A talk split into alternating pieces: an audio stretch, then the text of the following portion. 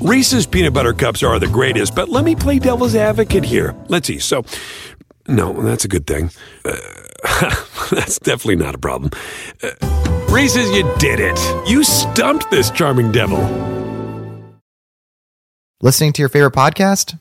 That's smart. Earning your degree online from Southern New Hampshire University? That's really smart. With 24 7 access to coursework, no set class times, and dedicated student support, you can go to school when and where it works for you. Low online tuition means you can even do it for less. And dedicated student support means we'll be with you from day one to graduation and beyond. Join a community of learners just like you. Go to snhu.edu today to start your free application. This episode is brought to you by Progressive. Most of you aren't just listening right now, you're multitasking. But what if you could also be saving money by switching to Progressive? Drivers who save by switching save nearly $750 on average, and auto customers qualify for an average of seven discounts. So multitask right now. Get your quote now at progressive.com. Progressive Casualty Insurance Company and affiliates national average 12 month savings of $744 by new customers surveyed who saved with Progressive between June 2022 and May 2023. Potential savings will vary. Discounts not available in all states and situations. Why are they just talking? We're talking about football. Do you like it? No. That's so dumb. Common reaction from children, adults, grandparents, people of all ages. PFT Live. That's Bruce Gradkowski's son, Lincoln. Bruce tweeted that at us over the weekend. So Good. Lincoln gets onto the show. Now, Lincoln, is that so dumb? Yeah, yeah, Tell me. Lincoln, is Right. that so dumb? Seriously, when they show la- That you got Lincoln onto the show. yeah, yeah, Lincoln might have a different, you know, perspective today after watching the uh, seeing that. I clip, like no those doubt. guys. Those Yeah. guys are smart. No, They're cool. not dumb. They know talent when they see it. They know a handsome guy when they see it. Look, they put me on camera, Dad. He's definitely a lot more handsome than his dad. I know that. I mean, Bruce, great teammate, great friend, awesome guy. Uh, damn, he's just not that cute. Not like that kid. He must have. Def- he's definitely one of those that got it from his mother for sure. They're just talking, is what Lincoln had to say. That was his critique. They're just talking. I don't know what else we could do. Now, if Lincoln watches long enough, he'll realize that there's also some swearing, sometimes some singing. So don't give up on us, Lincoln. Come on, man. Grow up with football. This is the way you get plugged in to understand the game that you may be playing someday. Right, So, like you morning, said, Lincoln, Uncle Uncle Christopher could teach you a few uh, words maybe you didn't learn either. Oh. you know, you got to grow up Uh, sometime, yeah. kid. yes, and and the the maturation process will be accelerated and then some if he hangs around Uncle Christopher for very long, in more ways than one. So here we are. It's Thursday. We've had the long weekend behind us. You've had Tuesday. the extra long It's Tuesday, weekend. okay? It's Thursday. It's Tuesday. I'm so excited that football's coming. It is Tuesday. Yes. We still don't, don't interrupt my broader point. We've had the long weekend behind us, and there's something about this because this is new. Wiping out that fourth preseason game is like a hard reset. It- it- it- there's been no football for two weeks No, by the time we get to Thursday night. So there's a longing, there's a yearning, Definitely, there's a 100%, chasm there. yes. that needs to be filled starting Thursday night and then into Sunday. So I find myself more excited about the imminent arrival of the regular season now than I've been in a long time. I agree. I agree. I, I also think just the fact, yeah, it's that week off where we just, yeah, we're yearning for it. We want it so badly. Here we are, and I think, you know, honestly, with no preseason last year, no fans, it became a little addictive. And what we saw in the preseason, I think we saw, you know, a lot of teams play a lot of their players to where. Yeah, it got us excited to see what these teams are about. I know we didn't see the Rams and some of the other teams that didn't play starters, but for you know, for the for the better part of the league, you know, we got something to see and, and be excited about, and I just think that wet our beak for this this weekend. I cannot wait. I mean, college football was cool this weekend, but I'm all about the NFL, and uh, I can't wait for Thursday night. And I think the fact that so many of the teams played their starters for some period Yeah, of time, right. And we got glimpses.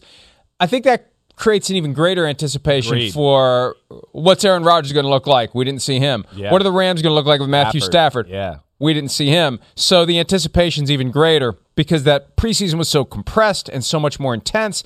And especially that last preseason game was so confusing where teams were all over the place. Some teams have their starters in bubble wrap, other teams were using their starters extensively, and now that's all wiped out. It's all starters all the time, starting Thursday night with the Cowboys at the Tampa Bay Buccaneers. So let's start there, shall we? Some news came out of Dallas on Sunday, unexpected news after that three day break that players got and were allowed to leave and then come back. There were some, but not nearly as many as there could have been, positive COVID tests for players who were otherwise vaccinated. Here is Mike McCarthy and Cowboys running back Ezekiel Elliott talking about the sudden loss to the COVID 19 reserve list of Pro Bowl guard Zack Martin. Is there a chance he could play? Um, I, I, would say he's as close to being out as you can probably possibly roll out. You know, you know, I mean, there's a protocol, so we'll follow the protocol up to the game, and anything changes, we'll. So he will make the trip, or y'all will? Well, he has to. You know, he'd have to. He has to test negative twice. So I mean, that's that's to me the last threshold you got to get over. I mean, yeah, Zack's uh, best player in the offense. Um, most runs they they coming back behind him. Even last year, you know, we were battling some injuries. He moved him to right tackle and I mean, he still, uh, you know, excelled at, at, right tackle. So, I mean, his talent is, uh, you can't speak about him enough, but, uh, you know, we just got to rely on, um, I'm not sure who's playing for him, uh, Connor, little Connor. Uh, so. Let me start there and work backward. Do you agree with Ezekiel Elliott's assessment that Zack Martin is the best player on the Cowboys offense? Um, well, I mean, to me, it's it's it's him or Dak Dak Prescott, right? I think if it was a healthy Dak Prescott, it, it's really close. I mean, Zack Martin's certainly one of the two or three best offensive linemen in all of football, right? So it's where you value that position. Uh, but I think if healthy Dak Prescott, I think they're neck and neck. But uh, I don't think it's a crazy comment for Ezekiel Elliott to make that. No, not at all.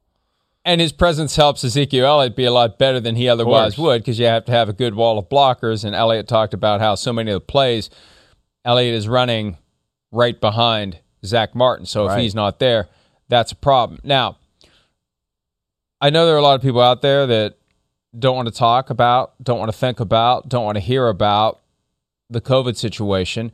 You're being naive if you don't recognize it's a factor. Already, it's a factor. One of the best offensive linemen in football there you go. Is most likely going to miss the first game of the season because of this year's protocols. And this lack of transparency it's so goofy because, for example, the Cowboys won't come out and tell us who is and isn't vaccinated. So, what you have to do is try to discern the situation from the facts that they will disclose. Yeah. When we find out on Sunday that Zack Martin tested positive, two possibilities out for at least 10 days if he's not vaccinated, or out until he can generate 24 hours apart a pair of negative tests. So they didn't tell us he's vaccinated, but what McCarthy said yesterday right. makes it clear that he is because he can be back. He can be back by Thursday night. Now, when it first broke on Sunday, McCarthy said he's out, which made me think, well, maybe he's not vaccinated because you can get back by Thursday if you are. Yesterday, McCarthy acknowledged there's a chance he gets back. There's a chance he generates the two positive tests and otherwise has no symptoms, or the two negative tests, yeah. excuse me, slight gotcha. difference there, and otherwise has no symptoms and could play on Thursday night. It's it's slim, but it's not none. Yeah, I, I know. I'm like, what are what are the percentages of somebody coming back five days after after vaccinated? I know. I okay. I just wanted to throw that out there. Yeah, I have no slim. idea. Yeah, no idea. I know it's something we're probably going to learn about as we go on here. But I mean, of course, this is a big deal. What? Of course, this is a big deal. I mean, this is it is like Ezekiel Elliott. He he said it right. I mean, yeah, best player on our offense, especially right now with Dak's injury. Maybe most important player, or certainly up there on the whole football team for this matchup. The de- I mean, the Tampa Bay Buccaneers with Vita Vea and Suh and that defensive line, and you got a Dak Prescott who's not going to be 100%. I don't care what anybody says. He's not going to be 100% Dak Prescott. I can run, move, read option, keep the ball, and do those type of things type of football player. Protection for him is paramount in a first game back when you didn't play preseason football or anything like that. So that's, I mean, when you just look at it from that aspect alone, you go, wait, Cowboys are undermanned in this football game. None of us are expecting them to win the game. In fact, I think you and me are almost like, I just hope they keep it close or it's fun to watch. That's where I'm a little bit at. And they'll look at the game, I go, wait, there's two ways maybe they could have upset this game. And they both are, they lead back to Zack Martin, the offensive line. One, can Dak Prescott just be on fire and just carry the team with his right arm and Amari Cooper and CeeDee Lamb and bing bong boom boom and we're going down the field on the Bucs? Can they do that? I don't know. I'm going to say the chances are like less than normal just because Dak hasn't played in so long. I have a hard time thinking they're going to hit the ground running right in the Super Bowl. I mean, against the Super Bowl champs on opening night. And then the other way I look at it, Mike, you know, and you tell me if I'm crazy or this, but or they're going to have to like play a different style of football, run the football. Zeke Elliott, kill the clock a little bit, keep the ball out of Tommy and Mike Evans and Gronkowski's hands. And damn, both of those go back to Zack Martin, him being, you know, a key factor in that. So that's where it stinks for Dallas to have to deal with this injury.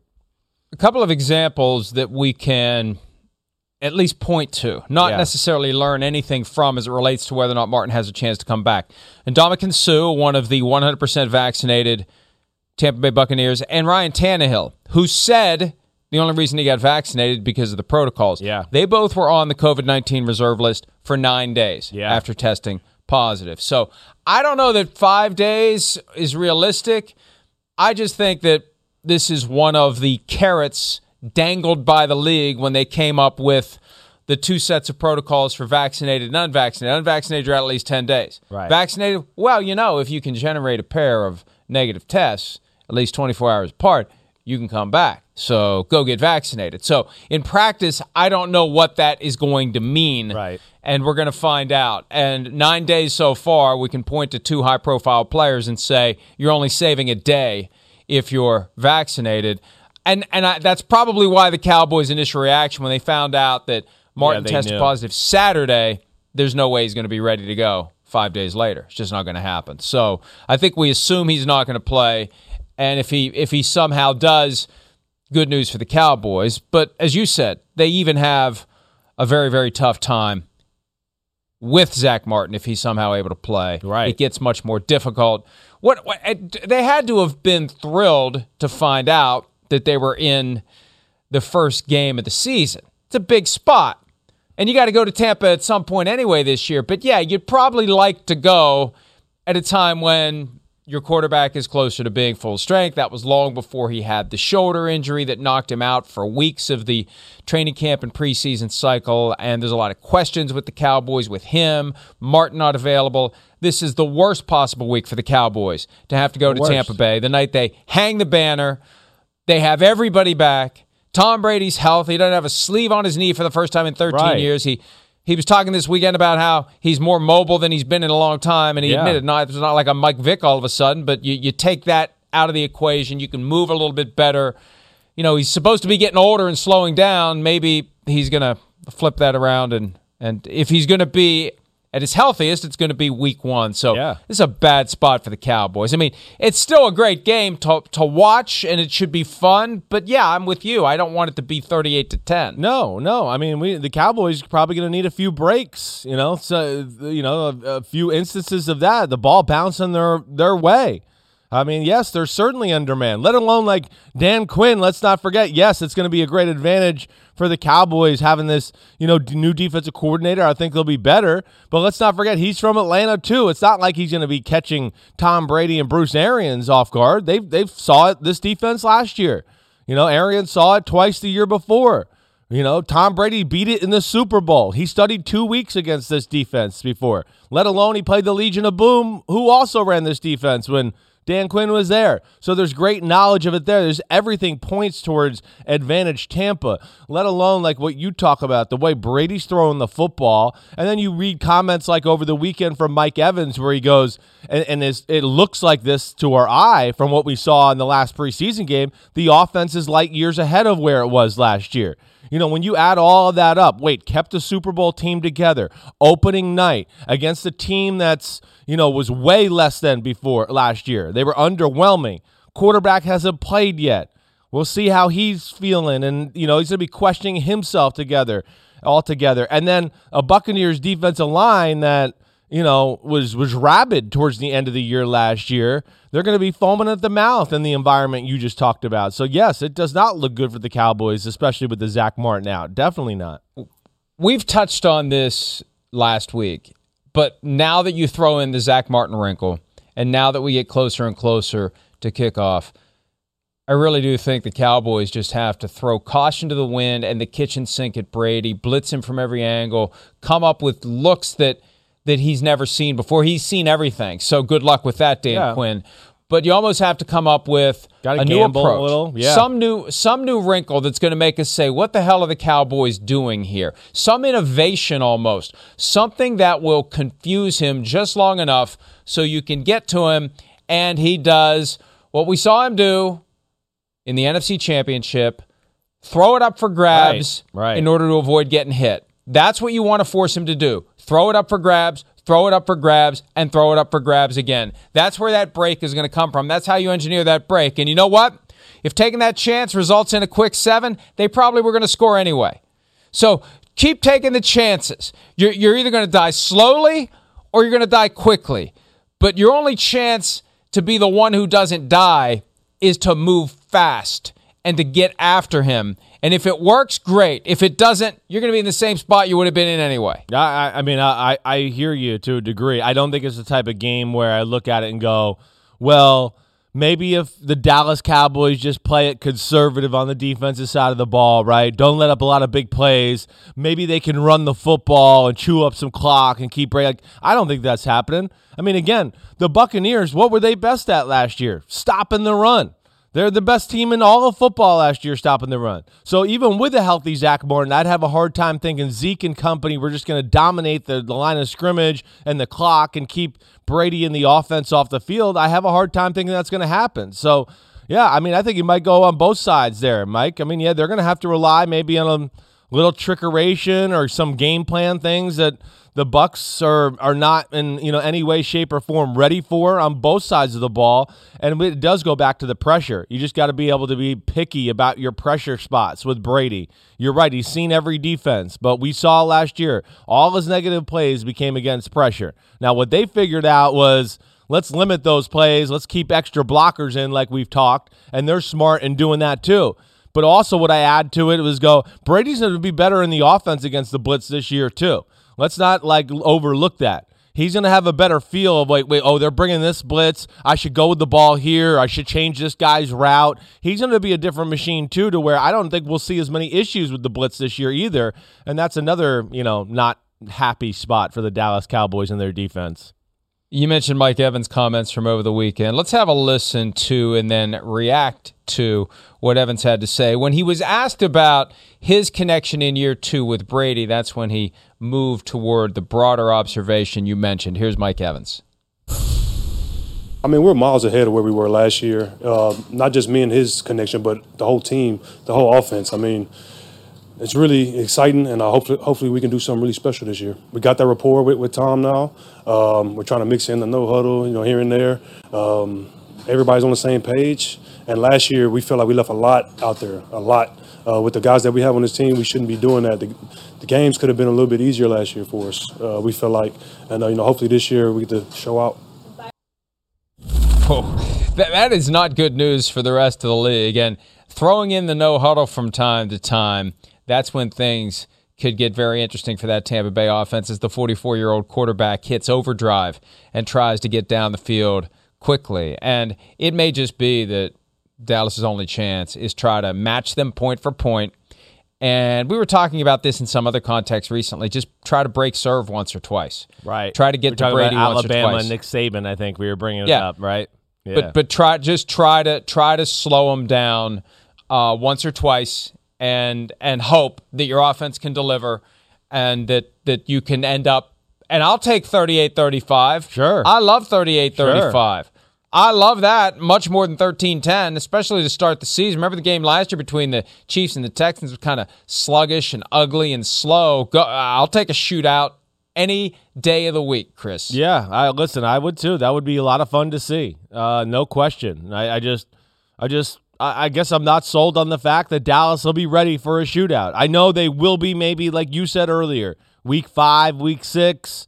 You know, yes, we got some time together. Prescott's healthy. He's gotten to play a little bit.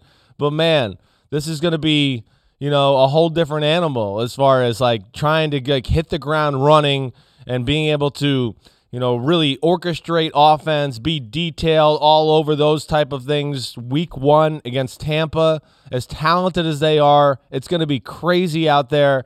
Uh, I just th- that's where it is going to be interesting to see. Can Dak Prescott really come back right off the bat?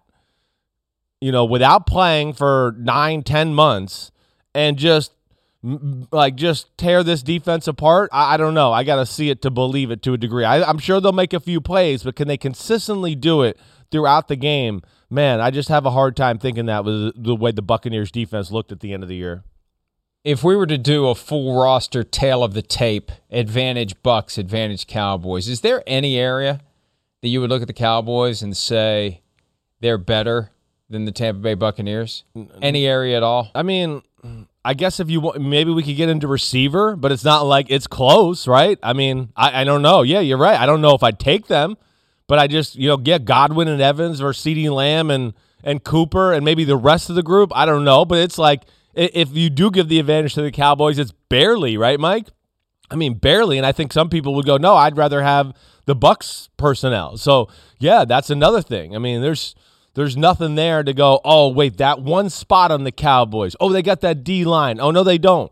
You know, who is that guy on their defensive line that can get after Brady without having to blitz or do that? I mean, I think you bring up a, a great point. They're just, they're not in the same class of them right now.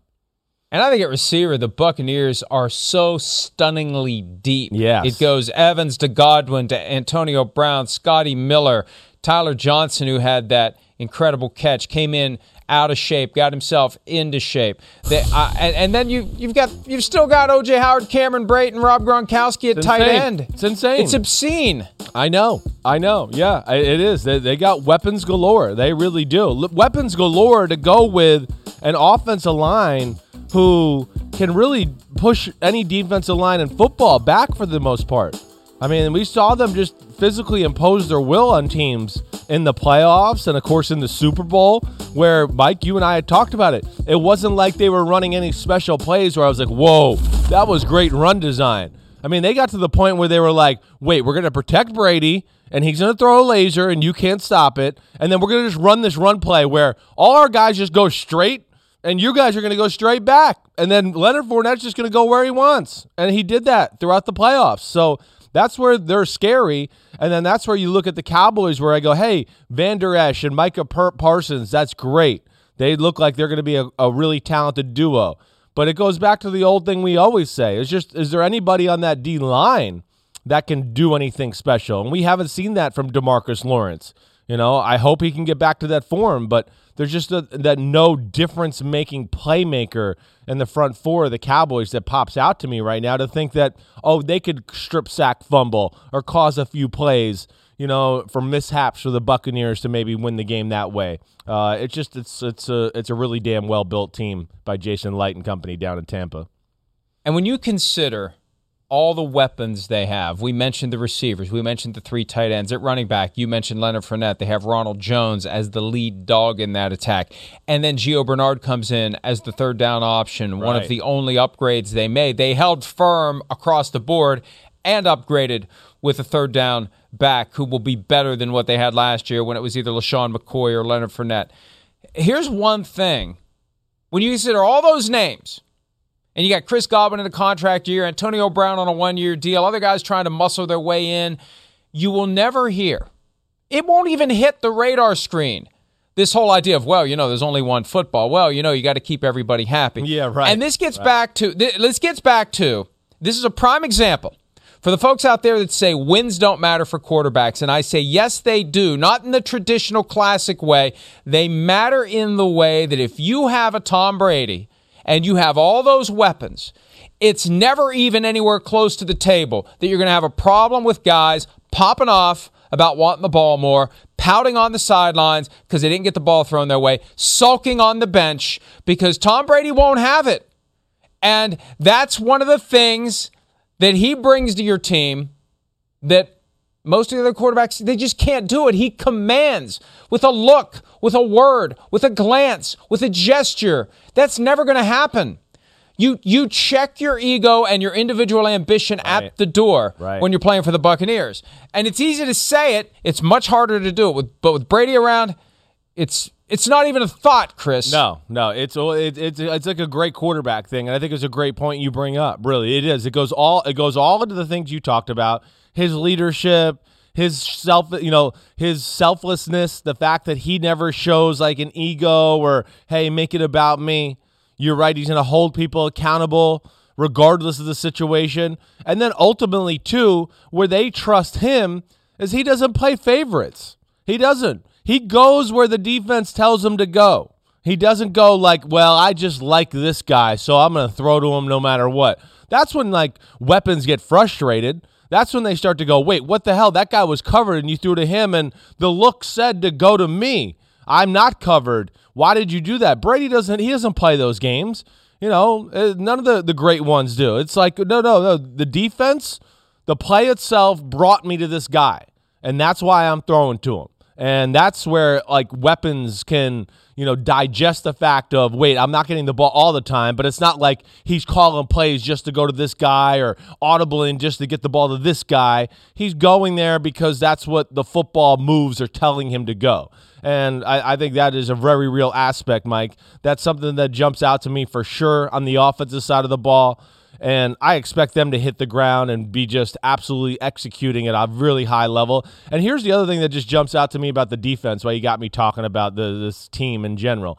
You know, yeah, they kept the same team. And the crazy thing is, is like kept the same team, but got a lot of young guys who are like just won the Super Bowl and not hit it, have not hit their prime. They're uh, they're just going to get better. They really are. I mean, really, you know, Devin White he hasn't hit the prime yet. He, yeah, he, my best. He, I think he's the best linebacker in football, but yeah, he's not as good as he could be. Antoine Winfield's going to be a year better. Antoine Winfield Jr. Carlton Davis, who's an island mono y mano lockdown corner, he's going to be a year better. The kid Demps at 35, the other corner. Same type of thing. They got these phenomenal specimens who have been kind of raw and learning their way the last two or three years on that defense, too, let alone Vita Vea, Vita Vea, excuse me. He's not. You haven't even seen the best of him yet. I think that's what's scary when you just go, wait, they got all this talent, and then they got a bunch of young guys who haven't even peaked yet. And if they peak, that's where it just goes. You go to the NFC and you go, who's really on the Bucs level through the roster wise? Uh, it's hard to come up with many teams that are on their level in, in the NFC. Sorry, I'm you mentioned Carlton so Davis. Yeah. No, no, no, it's good. Yeah. You mentioned Carlton Davis. He spoke to reporters over the weekend, and it was funny because a lot of teams will send out a transcript of everything the guy says. The Buccaneers left out one thing that Carlton Davis said, and what he said was, "Hey, I'm second to none." When it comes to right. cornerbacks. And right. they're trying to avoid any of that stuff. But he also explained, and they did send out this part, what it's like to practice against Evans and Godwin and Brown and Miller and all their receivers. They all have different skills. It makes you better. He's in a contract year. Dealing with the Buccaneers offense in practice makes him better. And he's in a position now almost like like Josh Norman was just kind of hanging around for a few years, and all of a sudden, 2015, hey, Josh Norman's a Pro Bowler and an All Pro, right, right? And he did it right on time to get the franchise tag that the Panthers eventually rescinded. And He got a big contract in Washington, but Carlton Davis could be a story like that this year, Definitely. where he goes from guy that we really don't talk about to oh, he's one of the best cornerbacks in all of football, and he's trying to to promote himself a little bit. He basically said the media decides who they like and who they don't and who they're going to promote. So I'm going to promote me and he started that process. And I'm glad you mentioned him because yeah, he's he's going to be better the more he faces all of those guys in practice. Then it becomes easier when it's time to go in a game, and the guy that you're across from isn't as good as the guys that you see all the time. So, hey, I, look, it's I don't want to feel like this is just all a prelude to giving Tom Brady another trophy. If it is, so be it. I want to think other teams have a chance. I think the teams that have a chance are teams in the AFC. Yeah, not I- teams in the yeah, NFC. I'm with you. I mean, yeah, I think you know, yes. If you made, a, if we had to make a list, I think right now probably the yeah the teams we looked that could best dethrone the Buccaneers. Yeah, I think a lot of them are in the AFC. No question. I mean, hey, the 49ers, the roster, it's up there. It's just we got to kind of see it. The quarterback situation, how's that going to play out? We know Green Bay's going to be there, but it's it's going to be the same old story, everybody. I mean, it's going to be one guy making us think a team is way better than it really is. I mean, that's sorry. That's just the way it is. It's going to be on one guy. You know, come on. We've seen the team fail two years in a row. The team, not the quarterback, the team gets steamrolled in the NFC Championship game to a degree. You know, so that that that's where I just go, all right. And then after that, who are we talking about? The Rams. Hopefully they could stay healthy, but we got to see Matt Stafford and how that's going to look. They have that type of talent to compete. You know, the Saints would be another team I'd go Saints. watch out Swept them for. last right? year. I know. Swept them last year. Right. And you got Jameis, and they still got a real good offensive defensive line to where don't sleep on the Saints. If this thing works out the right way with Jameis, I wouldn't be shocked if they're sitting there in the final four, final eight when it comes to January because the team is just too good and that's too damn good of a coach. So uh, it is going to be interesting to see what happens with, with this year in the Bucs because they do look damn good. the way that the schedule was put together this year, and because the Buccaneers didn't win their division last year, they don't play the Packers this year in the regular season. Right. They don't play, I believe, uh, the 49ers. The only team from the NFC West they play is the Rams. So no Seahawks, no 49ers as a measuring stick. The Rams week three, early in the process. Great game week three, a week before the Patriots game. Washington is another team that I keep an eye on. Sure. As it relates to the Bucs because they've got they've got the The front weapons four. up Yeah, front yeah. on defense to do what you need to do to disrupt Tom Brady. They may not have the offense to match whatever Brady puts together on a day when he can't put 40 or 35 points on the board, but I think Washington one of the teams that can maybe put the brakes on the Bucs offense a little bit. Definitely. Uh, you know, it- That's not a real tough. Look at that schedule. It's That's not pretty murderers row. No, it's not. They have a few stretches here and there, but then they get after those stretches, you look at it and go, well, okay, that's pretty good there as well. So, uh, yeah, I mean, it's not a typical Super Bowl first place in your division type schedule, I guess, to what we're what we're used to seeing. You know, that that's where it's a little different. Now they got the AFC East, which we know is going to be pretty real. New England, Buffalo, and the Dolphins is going to be. I don't care, you know, how good the Bucs are. Those are teams that physically have, you know, the the capabilities to hang in there with them as a football team. But man, more games than not. Yeah, like you're saying, the Bucs are going to be the favorite football team, certainly, uh, and uh, certainly the favorite in the NFC. Seven and five through the first 12 games last year, and then came out of the bye week, a late bye week, four straight regular season wins, four straight postseason wins, riding an eight game winning streak into Thursday night. Okay, uh, at the other end of the spectrum, if we would put the Bucs at the top of the power rankings, by the way, the Week One PFT power rankings coming later today. and the Oh, Buccaneers will be yeah. number one. Here we go, because The baby. defending, the defending champion is always number one. Number 32, without question, the Houston Texans. It's their 20th season, and they feel like an expansion team all over again. And and this one, I'm surprised it even was news yesterday. David Culley, coach of the Texans, said Tyrod Taylor is going to start this weekend for the Texans. Well, who No else was crap. it going to be? No crap. Yeah, it wasn't going to like all of a sudden. Hey, you know what? Deshaun Watson's playing Sunday. He hasn't even practiced more than a handful of times. There's been no mention, no discussion, no whisper of him all of a sudden starting. Of course, it's Tyrod Taylor. It's amazing to me, and and, and what it tells me. When something like that makes news, that tells me there's a lot of people who get paid to follow this sport who really aren't following this sport the way they should. Uh, I mean, I, I, I'm with you. I, I mean, I was like, wait, this is news. Actually, I was more like, what, they didn't already do this. This is hasn't been named or talked about. Like, what? A, I, I was. I even went over to Deshaun Watson. I was like, I mean, obviously it's not Deshaun Watson. Were they trying to sell me that it might be Davis Mills? Is that what they were trying to sell me on?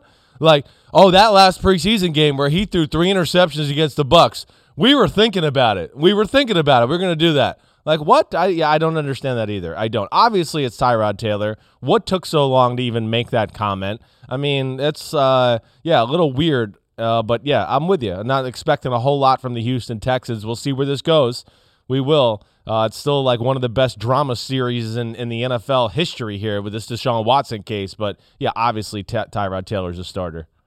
That's the other side of this coin, too. People have settled into this presumption that because he wasn't traded before last Tuesday when the rosters dropped to 53, he's just not going to be traded. That's no, that's no. It's still there. And Chris, the thing we talked about, I've kind of poked around a little on that. Yeah. This idea, not that he's planning to do it, but there's some people who are kind of in the fringes of being in the know as to how the dynamics are operating between player and team.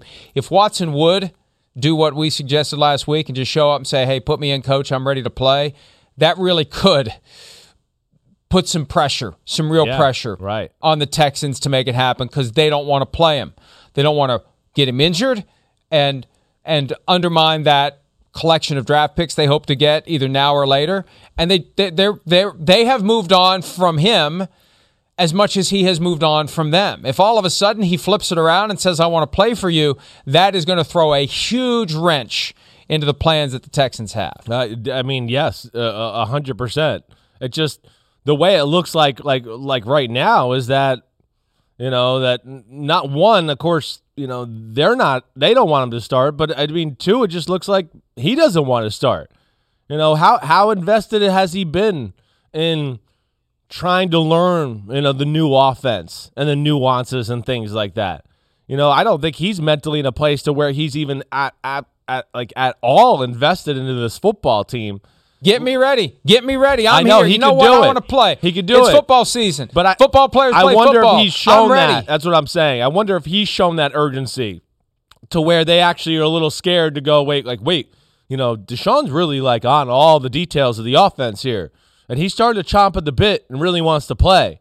You know, the, the, he's got to send those signals too at some point, and it goes both ways. I mean, you're right. It's a it's a it's a move he can make to put pressure on the situation. It just doesn't seem like he's willing to do that yet at this point. All right, let's take a break. When we return, another swing and a miss on a draft pick in Las Vegas. Who's to blame, and more importantly, who will ultimately get the blame? We'll discuss that next here on PFT Live.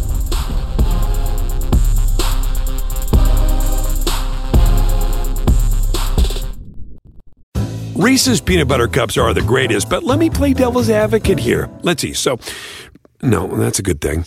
Uh, that's definitely not a problem. Uh, Reese's, you did it. You stumped this charming devil. Listening to your favorite podcast? That's smart.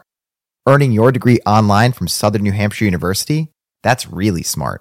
With 24 7 access to coursework, no set class times, and dedicated student support, you can go to school when and where it works for you.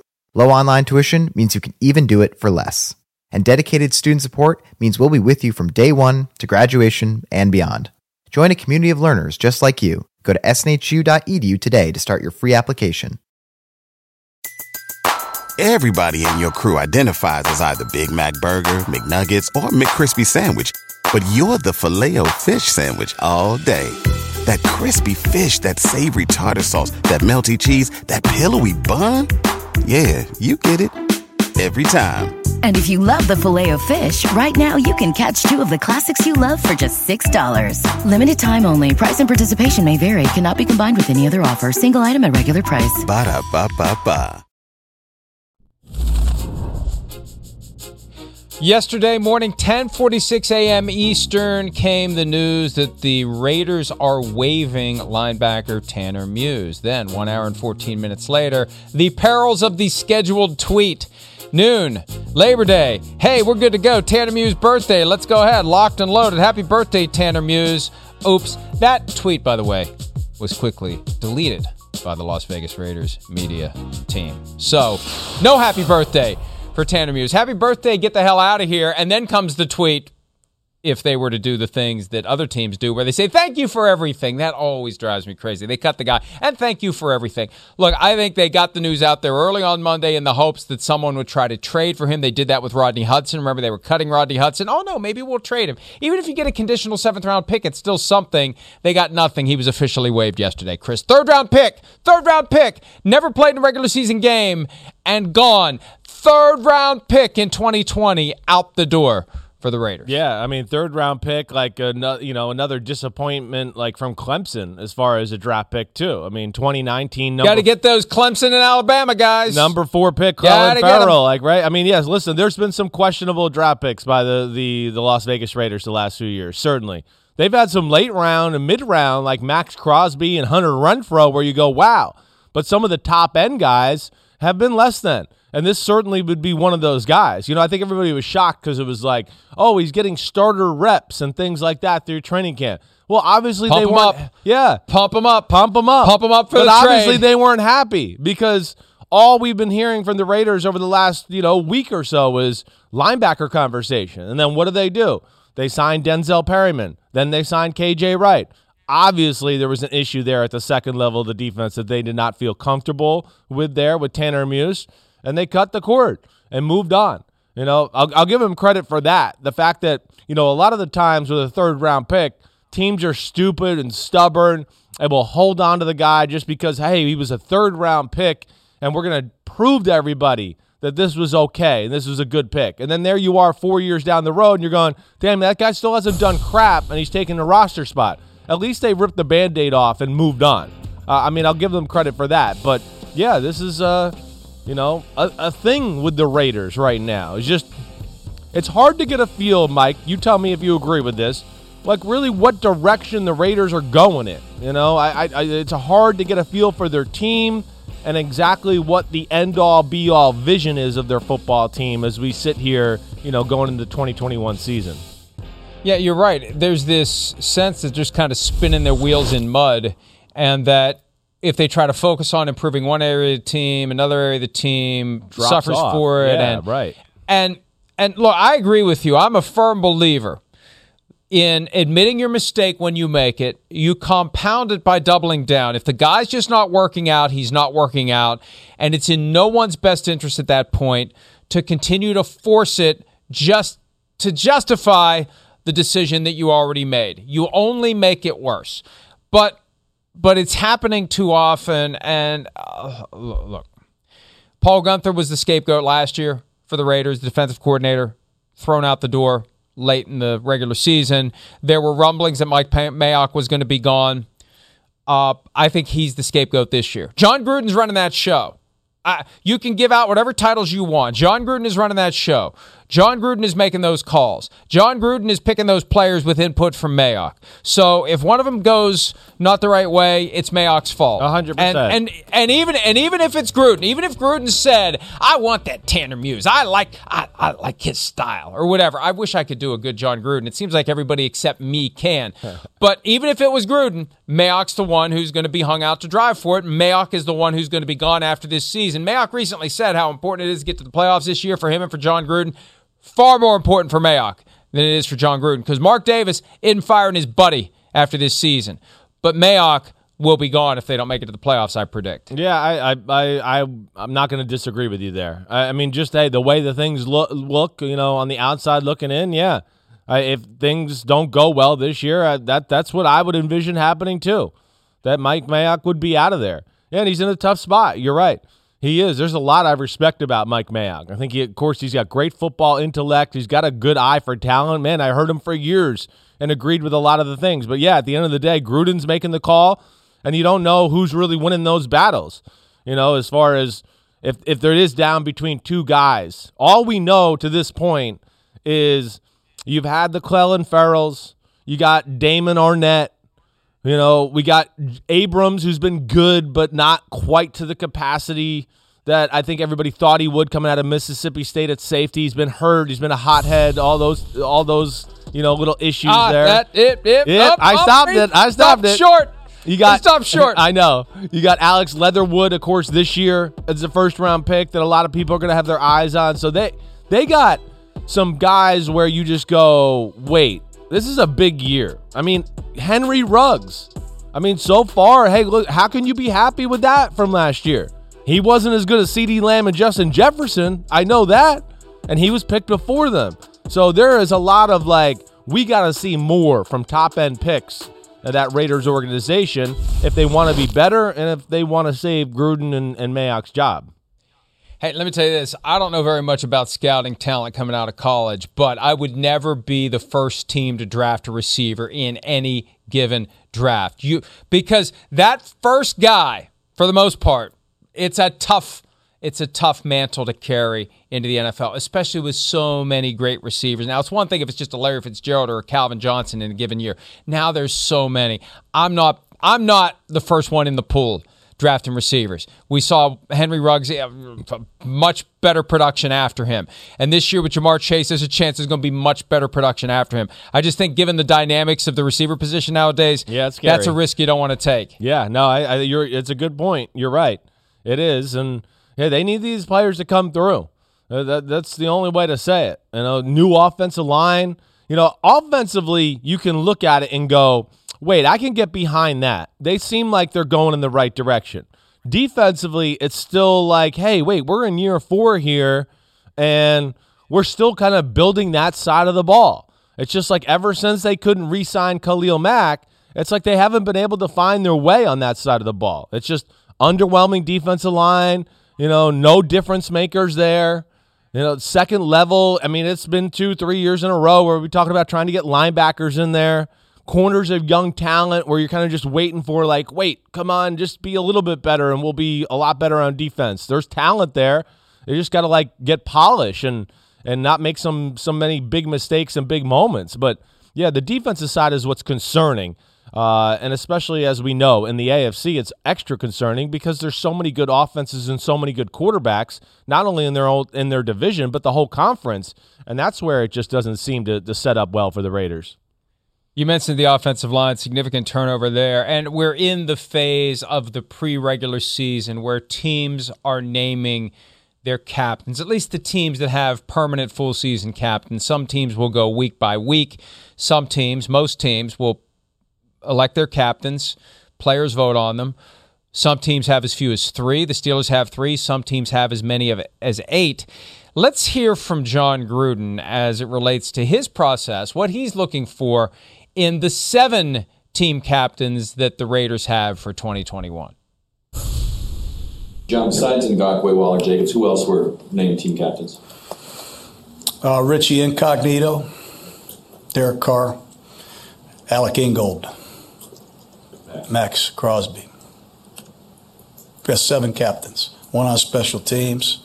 We had a triple tie on offense and I wasn't in the mood to tell Richie Incognito he didn't get selected. but it's pretty cool, you know. The players still look up to him so much, and uh, you know Jacobs and Ingold for them to uh, take this step in their careers.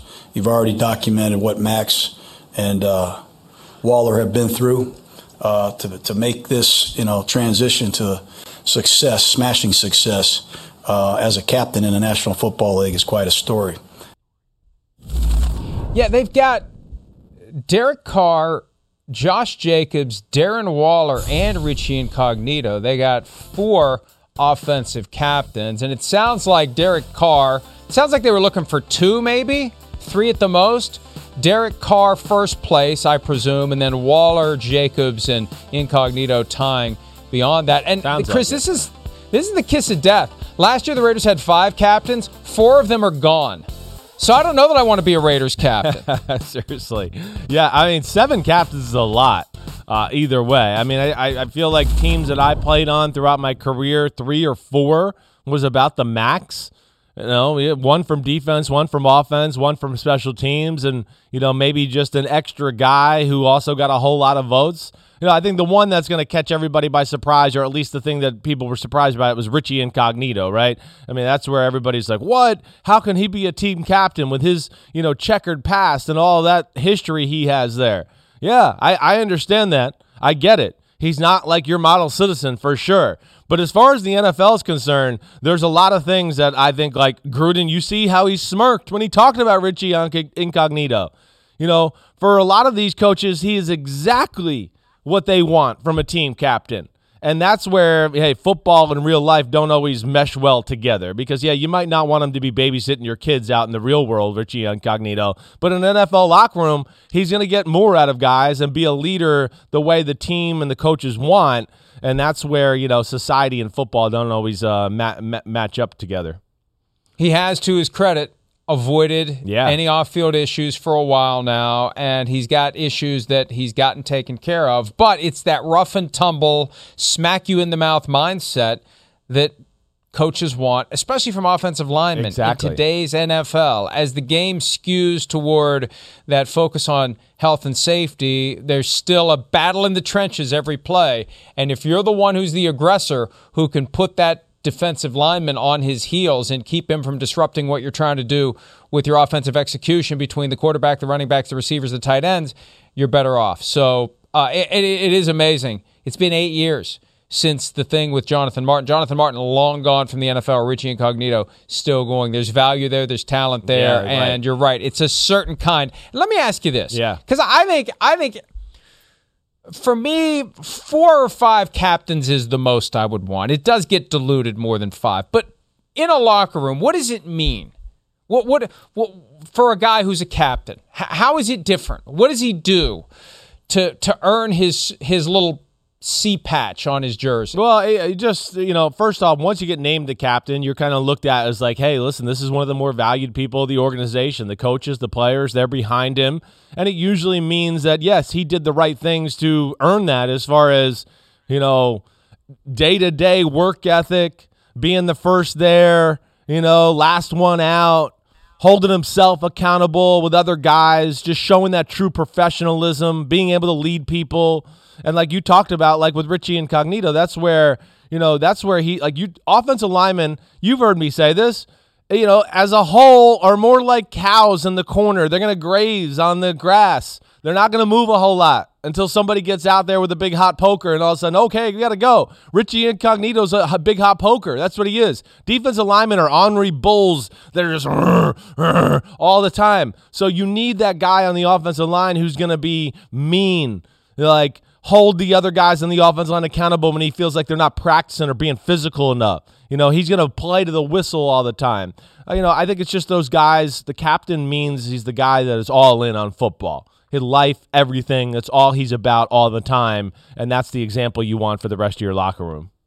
But let's remember this. Yeah. And and and there are two different wrinkles here that I want to address. First, the captains are voted on by the players, so it may ultimately be a popularity contest in some situations. But second, second, the coach is the one who counts the votes. Exactly. And so, oh yeah, the players voted, and and uh, here are the captains that the players elected. I remember, and this has been eight years ago as well, when Josh Freeman, quarterback in Tampa, was not a captain, and it was a very stunning development. How Right. can it? Well, he was having issues with Greg Schiano, and I remember being very suspicious Sure. that the guy who counted the votes was the one who uh, maybe tipped the scales away from Josh Freeman that year because even if the players wanted him, the coach didn't want him, and he was cut during that season. Um, but uh, yeah, but back to Incognito. Uh, Good for him that he's still going strong. Yep. That he's that he's stayed out of trouble. But let's not forget that there is a certain very aggressive dynamic to being a successful NFL player, especially an offensive lineman. And to the extent that he can get others to get on board with that through his own unique and creative ways, makes the offensive line better. And they need it this year with Big all the new offensive linemen Yes. that they have. Yeah. All right, let's take a break. We haven't talked about the Patriots in a while. Whoa. Let's let's talk about something that a former Patriot said over the weekend that that set the internet ablaze that speaks to speculation or possible reality on one of the reasons why Cam Newton is no longer in New England. We'll do that next here on Pro Football Talk Live.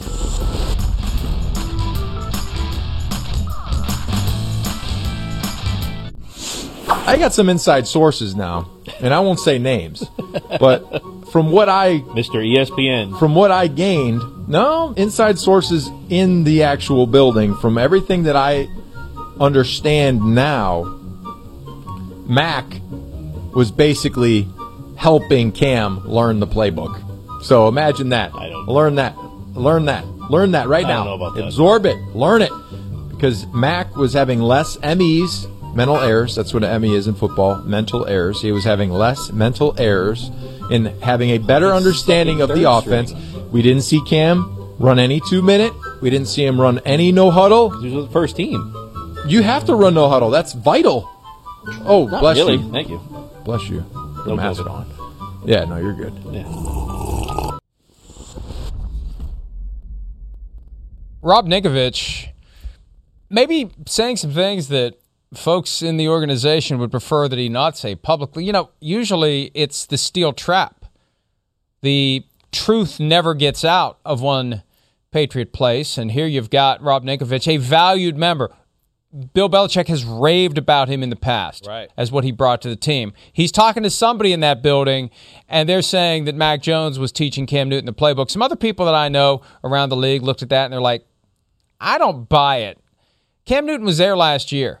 Cam Newton knows the playbook. It's not an issue of knowing the playbook, it's an issue of executing the playbook the way that they want it to be executed. And it just it it rubbed a lot of people the wrong way. Sure. Uh, yeah, here's this kid who was just came came out of Alabama. This guy's been in the NFL ten years. He knows how to run NFL offenses. There was just you know a, a an element to it that that made people say, I don't know that I buy this. But the fact that Ninkovich, valued member of the Patriot family, Right. said it and said people inside the organization are telling him this. I don't think he's lying about that. It it that's why I wrote about it on I saw it on Saturday or Sunday and I thought, you know, if this was anybody else, I, I wouldn't think twice about it. But it's Rob Ninkovich, who's clearly part of the family. And he's he's probably talking about family business in places that he shouldn't. Well, eh, yeah, probably. You're right. I mean, yeah, Rob, of course, yes, he's can be connected to, to people in that coaching, you know, organ or that coaching uh, staff there in that organization with the Patriots.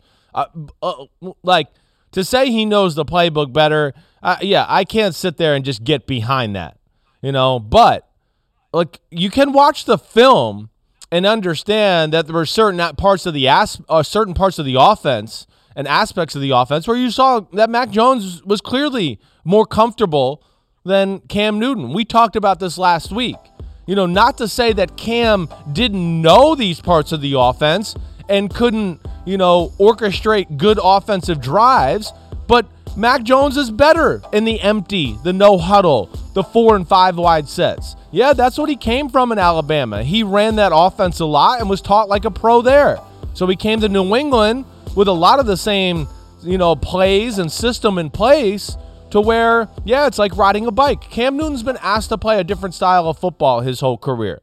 That's why when he came in, it was a little bit of a different offense. You know, Cam Newton, yes, he's not going to go to like the Hall of Fame for his ability necessarily to read defenses and get through the reads, you know, quicker than anybody in football. No, he's not Tom Brady or Peyton Manning from that aspect. Where where Cam Newton was amazing and where he can do things that other quarterbacks couldn't is you go, wait, we could design this play and our guy will stand in the pocket and he'll, you know, be fearless there and we can have a guy going on a post corner route 45, 50 yards down the field and he'll throw a laser. And other guys can't do that. Everybody has their strengths and weaknesses. And yeah, Mac Jones, I think, you know, for his fit in New England, like we talked about last week, yeah, Cam brought things to the run game, but Mac allowed them to open up the rest of the Tom Brady playbook where they're very comfortable in that. And I think that's more what Rob is trying to to make the point of there. and and maybe there's a lot more nuance to it because I remember last year at this time reporting that Josh McDaniels had dusted off the Tim Tebow playbook that Right. he had crafted in 2010. He was fired before he ever could actually use it. They they used it after he was gone in Denver to work Tim Tebow into the offense. So it it shouldn't be all that crazy then to think that to the extent that they set aside parts of the normal playbook in New England last year, crafted a playbook specifically suited to Cam Newton's skills and abilities, and now they're bringing in elements that they didn't use last year. Right. And Mac Jones possibly is picking up on some of them and helping Cam. That's I mean, it. that that that's that's far more nuanced Yes. than rookie teaching playbook. Right. Right. Right. There there may have been elements of the playbook that they reintroduced this year in what would be year two for Cam Newton. Yes. They're they're letting him learn it in time. I mean, he's uh, Tom Brady. One of the reasons he was so great, he was there 20 years. You you you get to the point where you know the offense inside and out. It takes some time. You've talked about how difficult it is. So I, I think that that Ninkovich was probably, if anything, inartful in how he communicated it because my guess is this is more along the lines of reintroducing elements of the playbook that Cam didn't have access to last year and that maybe he and Mac were working together to figure it out. I don't know. That Yeah. that's No, that's, that's- just kind of my Yes. my way to to make it make sense and not make it make make it seem so glaring and like, well, this just seems odd well, yeah, Cam wouldn't know the playbook. The way, right? The way it's said is exactly the way it's said is like it's it's you know. Uh, it, it comes out as a hair disrespectful to Cam Newton. Like, hey, this rookie had to teach him the playbook. He didn't know the formations, and look, the rookie's teaching him.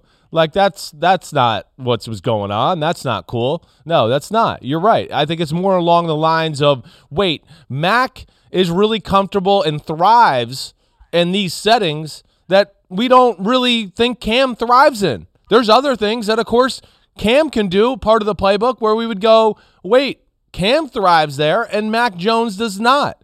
And I think that's kind of what Ninkovich was trying to say. I mean, more more or less that yeah, there were certain parts of the offense, yeah, that certainly fit Mac Jones that they were introducing because they went, wait, this makes sense for Mac Jones, like you're talking about, Mike. And Cam, we didn't do a lot of this with him last year. So he's learning it just like the rookie is. And this is not necessarily his bread and butter, these type of things, to where it's the thing he's best known for. No, we know. We saw years and years of Cam. He was the best in, you know, shotgun, play action, you know, move the pocket, set up, 20 yard laser, 50 yard post. You know, here's here's two or three guys out in a route and you're going to make a high level throw or then you're going to run. That's the way Cam Newton's played. Yes, we never thought he was Drew Brees or Peyton Manning being surgical that way. That's not his style of football and yeah, it's uh it's more of Mac Jones style of football is what we're saying. lesson learned for Rob Ninkovich as he pivots toward a media career, you really do have to weave that nuance into your point. I know that it's tempting to seize on the thing that's going to create a ton of attention, and in that regard, mission accomplished. But he also picked up a ton of scrutiny. And some people say, hey, it's worth it. I just want to move the needle. I don't think that former players are generally looking to jump into the media and create as many controversies as they can and get themselves in a situation where they're polarizing. That's where the nuance maybe comes into play. And, you know, there wasn't a whole lot of nuance from the Patriots a couple of weeks ago. You and I both are a little bit miffed at ourselves for not seeing the Cam Newton release coming. But we are only two weeks removed from both Bill Belichick and Josh McDaniels saying Cam Newton is the starter. Now, when you go back and look at their words, there was a little bit of the door is cracked for someone else to take that title, but he was the starter. He went from starting quarterback to out the door in a week. And uh, Crazy. I- it, it, it, it really still is a week after the fact, a stunning turn of events. Today, Bill Belichick was on WEEI. This was just within the past hour or so. He said, I have nothing but positive thoughts and feelings for Cam. He came in here, he worked hard, he gave us everything he had.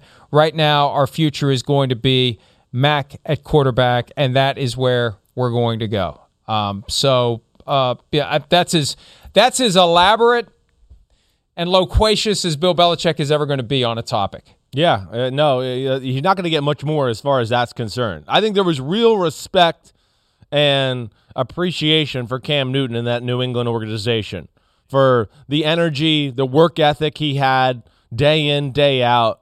I think ultimately, hey, what came about was, you know, yeah, there was a crack in the door that got pushed pretty wide open for a human to walk through now, and his name was Mac Jones, and he seized that opportunity and went on fire at Giants practice, and then had one more preseason game to go. Wait, you know, this is three in a row now. I'm damn good and I can I can do some of these Brady offensive type of things, and I'm not overwhelmed. And I think New England just went okay. I mean, damn, let's just rip the band-aid off. Let's go. It's time to go. Let's not dip the toe in the water. Let's jump in. The Mac Jones era's here. He's ready. They'll manage him the right way. And then also within that, like we've always talked about, they're into framing their team. They don't want distraction, especially at the quarterback position, and have to hear that. So that's where they cut the cord on Cam Newton, and we'll see where it goes for his career. But obviously, it's all Mac. It's the Mac attack in New England. I talked to some folks around the league across the weekend Yeah. trying to figure out what's next for Cam. And currently, the buzz is minimal. I know. Jerry Jones. Jerry Jones was on radio on Friday, and he has a very colorful way of speaking, and sometimes you have to trim through a lot of words to get to it. But he was asked if he's spoken to Bill Belichick about Cam Newton, and basically what Jones says is, "I don't need, I don't need to talk to talk to anybody. We, he's easy to evaluate." Yeah.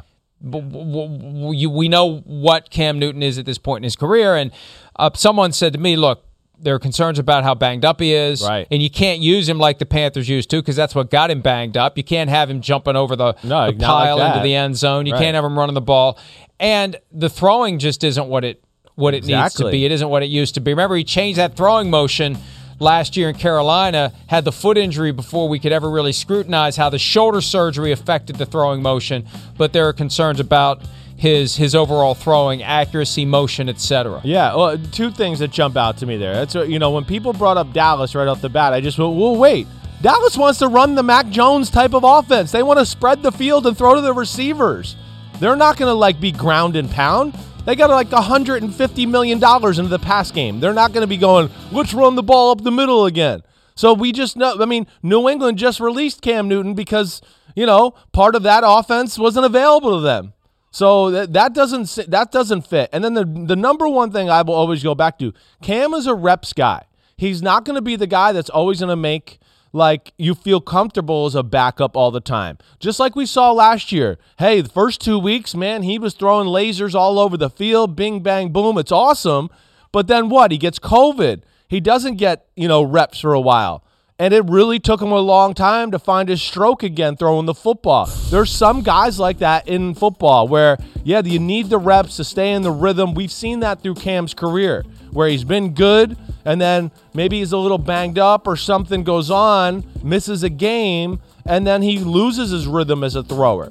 Guys like, let's say, Ryan Fitzpatrick, he doesn't need reps. Ryan Fitzpatrick can go come off the bench and throw. Yeah, he might not throw A plus missiles and lasers, but he's going to throw a lot of like B minus and you know B plus and B type throws that are at least going to get completed and move the offense and do those type of things. When Cam Newton necessarily doesn't get his reps or his off his game, we saw last year he can just miss a lot of throws and make bad decisions, and I think that's going to scare people too about you know Cam being a backup quarterback. And to your point, Mike, it's been a long time since he's put a lot of really good, consistently good film on the on the you know on the film. What the hell am I saying? You know, last year, yeah, it's all over the place. The year before that was the we talked about the the lying of the foot injury the first few weeks and dealing with that. It didn't look good in those two games that he played in. The year before that, he ended the year playing with a hurt shoulder. He was toughing it up and sucking it up, but he didn't look good. He looked awesome at the first half of the year, but then that. So that's going to scare teams altogether. I think when you put those all together, that's why it's minimal buzz like you and I are hearing about Cam Newton right now. Film on the film. Film on the film. Film at, film at 11. Well, how do I say that? What was I trying to say there? I I don't I know. have absolutely no idea. We may have to go to Lincoln Gradkowski for He'll an know interpretation what on film that on the film means. so, um, yeah, I, the the other concern, and you mentioned backup, backup. It's it's hard for teams to envision Cam Newton I as think, a backup. I think, yeah. And that's part of the problem as well. That's why I think his best play is stay in shape, get vaccinated so you don't have the five day on board process, and for other reasons that are far more important than having to wait five days to sign with the team.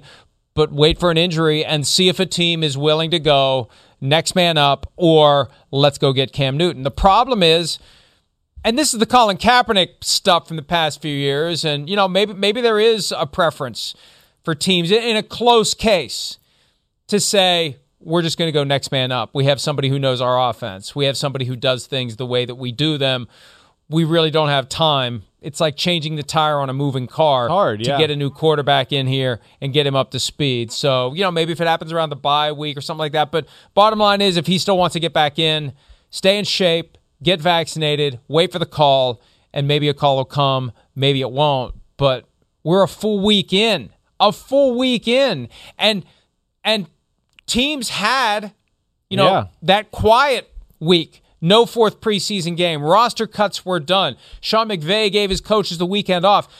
People have had a chance to talk about it, think about it, deliberate it, and there hasn't even been, Chris. I don't know. But yeah, I, I haven't heard a word. No. I haven't seen a report. I haven't seen rumors. The only things I've seen are people saying no. There's been no discussion of anybody saying yes. All right, let's take a break. When we return, we're going to look at the win totals projected for the four teams in what used to be the black and blue division, the NFC Central, now the NFC North, Packers, Lions, Bears, Vikings. We'll do that when PFT Live continues right after this.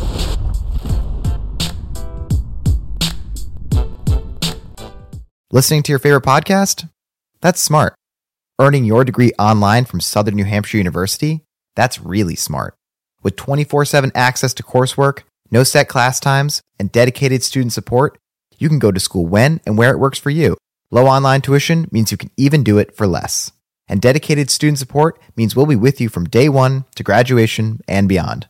Join a community of learners just like you. Go to snhu.edu today to start your free application.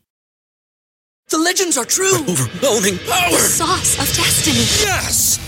The most legendary sauce has arrived as McDonald's transforms into the anime world of WcDonald's. The greatest flavors unite in all new savory chili McDonald's sauce to make your 10-piece Wick Nuggets, fries, and Sprite ultra powerful. Unlock manga comics with every meal and sit down for a new anime short every week only at WcDonald's. Ba-da-ba-ba-ba, go! At participating McDonald's for a limited time while supplies last.